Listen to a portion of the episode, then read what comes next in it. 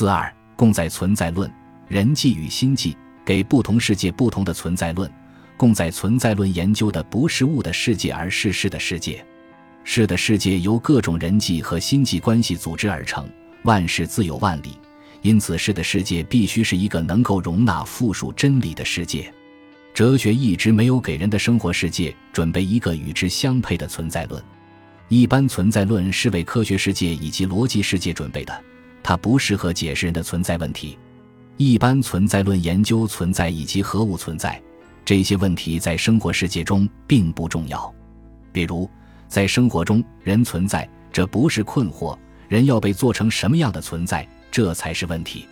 在生活世界中，人不是一个预先就绪的概念，而是一个可塑可选择的概念。人是一种自相关的存在，人的存在就是选择生活，就是选择存在方式，而选择存在方式就是创作自身。人的存在因其自相关性而不确定和不可测，因此人的存在有了命运问题。命运之不可测，不是指自然的偶然性，而是人为的创造性和自由度。命运由人们所做之事所定义，是可成也可能不成。命运不是自己能够独立完成的，而必定与他人有关。